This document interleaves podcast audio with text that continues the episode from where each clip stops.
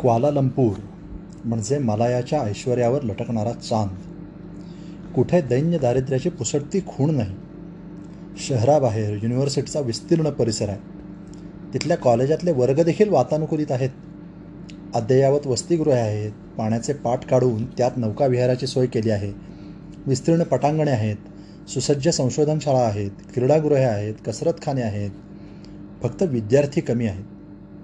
आजवर चिनी आणि पाश्चात्य मळेवाल्यांचे मजूर म्हणून ला राबणारे मलाय प्रजाजन आता जागे झाले आहेत. पुढल्या दहा वर्षात हा देश भलतीच आघाडी घाटणार आहे असा रंग दिसतो. हवा मात्र आळसाला उत्तेजन देणारी. रोजच्या पावसामुळे किंवा हिरव्यागार झाडीमुळे गारवा येतो पण हवेचा स्वभाव एकूण चिडचिडाच. त्यामुळे चौकड्यांची बेलबुट्ट्यांची आणि रंगीबिरंगी अशी लुंगी हाच राष्ट्रीय पोशाख. वर ती खास मखमली काळी टोपी. आता पाश्चात्य पोशाखाचे अनुकरण झपाट्याने चालले आहे. घरी भांडी धुणी करणाऱ्या आमासुद्धा अमेरिकन मासिकातल्या मॉडेल्सची चित्रे पाहून आपले केस तसे कापून घेतात. खेड्यापाड्यात देखील सौंदर्य प्रसाधनगृहे आहेत. हे काम चिन्यांकडं आहे. इथं दुकानदार म्हणजे चिनी. या चिन्यांच्या श्रीमंतीला तोड नाही. पण चिनी माणूस विलक्षण कष्टाळू आणि तितकाच लबाड. तो सदा काही ना काही उद्योगात असतो. चिनी इसम स्वस्थ पडलेला दिसला तर त्याने आफू खाल्ली आहे किंवा तो मेला आहे असे खुशाल समजावे. जिवंत चिनी उपद्व्यापी. क्वालालंपुरात हिंडता हिंडता एका बुद्ध मंदिरात पोचलो. पुण्यातल्या खुन्या मुरलीधराच्या देवळाची आठवण यावी असे हे बुद्ध मंदिर आहे. प्रचंड शिल्प वगैरे भानगड नाही सरळ देवळासारखे चालू देऊळ. बाकी जी प्राचीन म्हणून शिल्पासाठी प्रसिद्ध देवळे असतात ना ती जुन्या मोठ्या घड्याळासारखी बंद पडलेली असतात. तिथं भक्तांऐवजी टुरिस्टांचाच राबता असतो. गावकऱ्यांच्या नवसाला पावणारा देव तिथे नसतो. देवळाचे एकदा शिल्प झाले की तिथला देव पेन्शनीतल्या फौजदारासारखा पॉवरलेस वाटतो. पण ह्या बुद्ध मंदिरातला देव खरा नवसाला पावणारा होता. चिनी भक्तजनांची दाटी होती. दारात दोन म्हाताऱ्या भिकारणीसुद्धा होत्या. बुद्धमूर्ती पुढली आरास ही थेट कोकणात गणपतीची करतात तशी फळपोपळांची होती. देवळाच्या दारावर राक्षसांची विकराल तोंडे होती. चिनी ड्रॅगन हवाच. चिनांना त्या ड्रॅगनचे दर्शन घेतल्याखेरीज चैनच पडत नसावे. मंदिरात शिरता शिरताच मी देवाला सनदशीर नमस्कार केला. मला बुद्धमूर्ती नेहमीच आवडते. विशेषत मणिपद्मासनस्थ. आजूबाजूच्या चिनी डोळ्यांच्या पटीतून बाबा सरदाळू हाय अशा थाटाचा भाव लुकलुकला. दहा बारा चिनी दातांच्या फटीतले सोने चमकले. बुद्धदेवा पुढल्या चमुत्र्यावर चबुत्र्यावर भली भक्कम पितळी गंगाळे होती. त्यात वर्षानुवर्ष उदबत्त्यांची राख पडून ती भरली होती. मी ती उदी कपाळाला लावून भाविकपणाचा शिक्कामोर्तब केला. तिथे जवळच अगरबत्त्यावाल्याकडे पत्र्याची नळकंडी असतात तशी नळकंडी होती. त्यात अगरबत्त्याऐवजी चपट्या काड्या होत्या. त्या काड्या कसल्या ते मला कळेना. ज्ञानसंपादन करावे म्हणून मी चेहऱ्यावर विद्यार्थी खळा आणली. तेवढ्यात खाकी अर्धी विजार. अर्धा शर्ट आत खोवलेला पायात चप्पल अशा थाटातला एक गुटगुटीत चिनी पुढे सरसावला. त्याने माहितीदान सुरू केले. त्याच्या मते क्वालालंपुरातले ते जागृत देवस्थान होते. धिस बुद्धा लियल गॉद लियल गॉद तो गेले तीन महिने कामधंदा सोडून देवळात सेवेला होता. नरसोबाच्या वाडीला मला वाटतं अशी माणसे सेवेला येतात. बुधा listen listen my प्लेयल three month play play play. तो हात जोडून सांगत होता. शेवटी मी त्याला ते काडी प्रकरण विचारले. हा एक स्वतःचे भविष्य पाहायचा प्रकार आहे. त्या नळकांडातल्या चपट्या काड्यांवर नंबर असतात. ते नळकांडे उभे धरून हलवीत त्यातली एखादी काडी उडवायची. ही खाली पडलेली काडी तशीच ठेवायची. उभ्या चिरलेल्या केळ्यासारखे दोन लाकडी तुकडे असतात. ते हातात धरून जमिनीवर फाशासारखे टाकायचे. त्यात एक उपडा आणि दुसरा उताणा असा पडला तरच ती काडी खरी मानून त्याच्यावरचा नंबर वाचायचा. देवळात एक दुकान असते. तिथे चार सहा आण्याला त्या नंबराचे एक सीलबंद पाकिट मिळते. त्यात आपले भविष्य छापलेला कागद असतो. मग आम्हीही काडी उडवून कागद काढला. त्याच्यावर चिनी भाषेत भविष्य होते. ही लिपी वाचण्यापेक्षा ललाटीचा लेख वाचणे सोपे हो. मग त्या चिनी माणसानेच आम्ही आमचे भविष्य वाचून दिले. त्यातल्या पहिल्या चार उभ्या ओळीत माझ्यावर संकट येणार होती. आणि पुढल्या चार ओळीत माझ्यासारखा भाग्यवान मीच होतो. त्यामुळे ते भविष्य मला तंतोतंत पटले. मी त्या चिनी मकावला वेली कलेक्ट फ्युचर म्हणून सांगितले.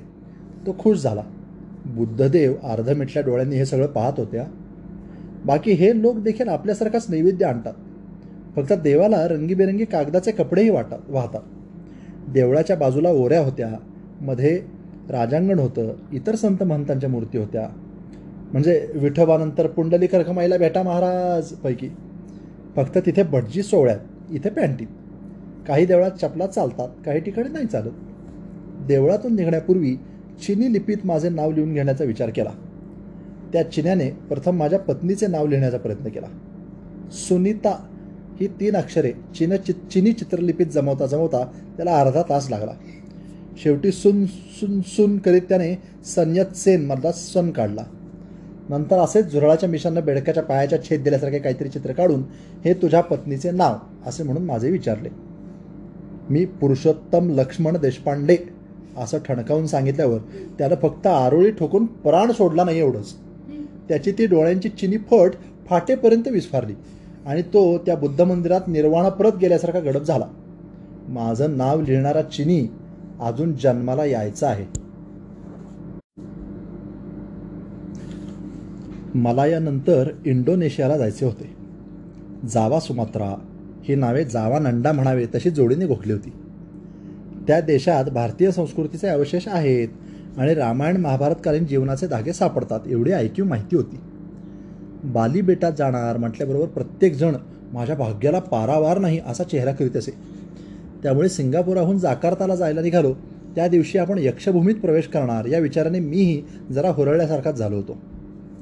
इंडोनेशियातल्या भारतीय संस्कृतीची पहिली झलक त्या विमानाच्या गरुडा एअरवेज या नावानेच दिली.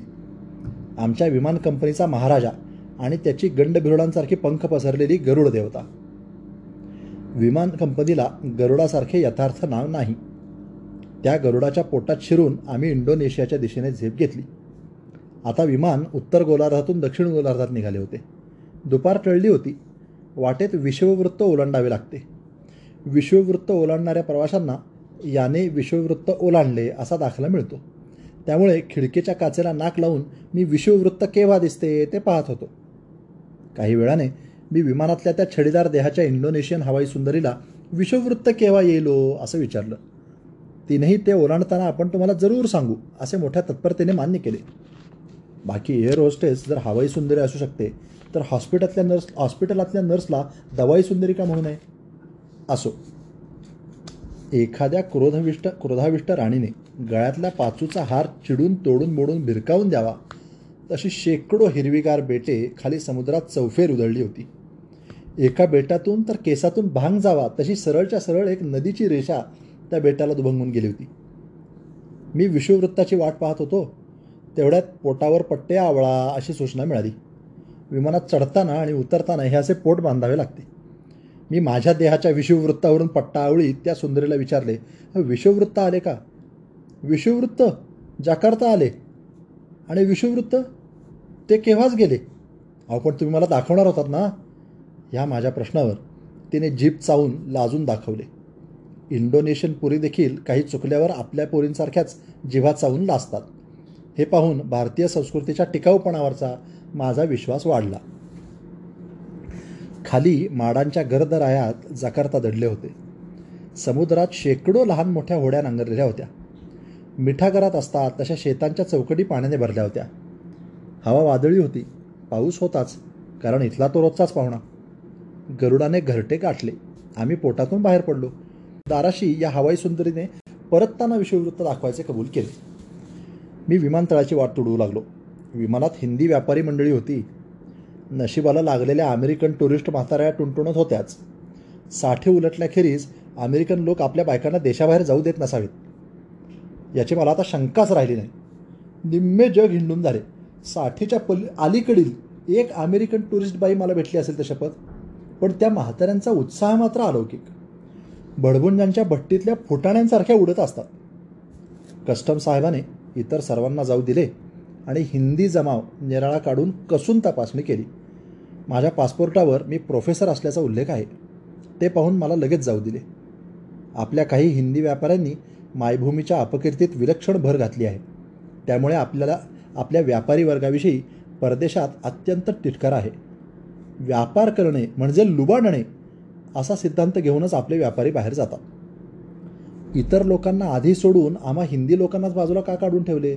असे मी तिथल्या एका अधिकाऱ्याला विचारल्यावर त्याने शांतपणाने हे मला विचारण्याऐवजी ह्या तुमच्या देशातल्या व्यापारी मित्रांनाच विचार असे सांगितले. मी खाली मान घालून बाहेर पडलो.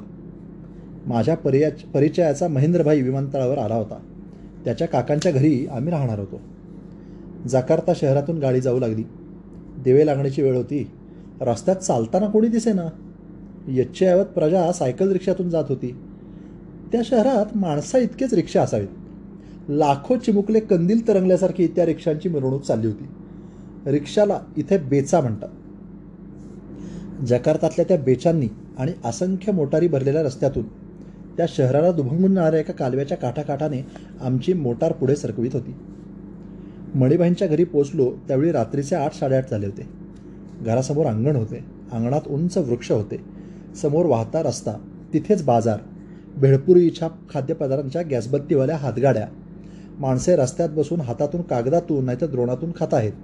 सायकलवाले बेचावाले टांगेवाले आणि मोटारवाले आटापाट्या खेळत वाट काढतायत अशा वातावरणातले ते मणिबाईंचे घर आणि स्वच्छ धोतर नेसून आपला प्रशस्त देह अंगणातल्या झोपाळ्यावर लो लेटून आओ आओ परसोत्तम भाई म्हणणारे मणिभाई पाहिल्यावर मी जाकार्ताला येण्याऐवजी अंधेरीला आलो की काय? असे वाटले.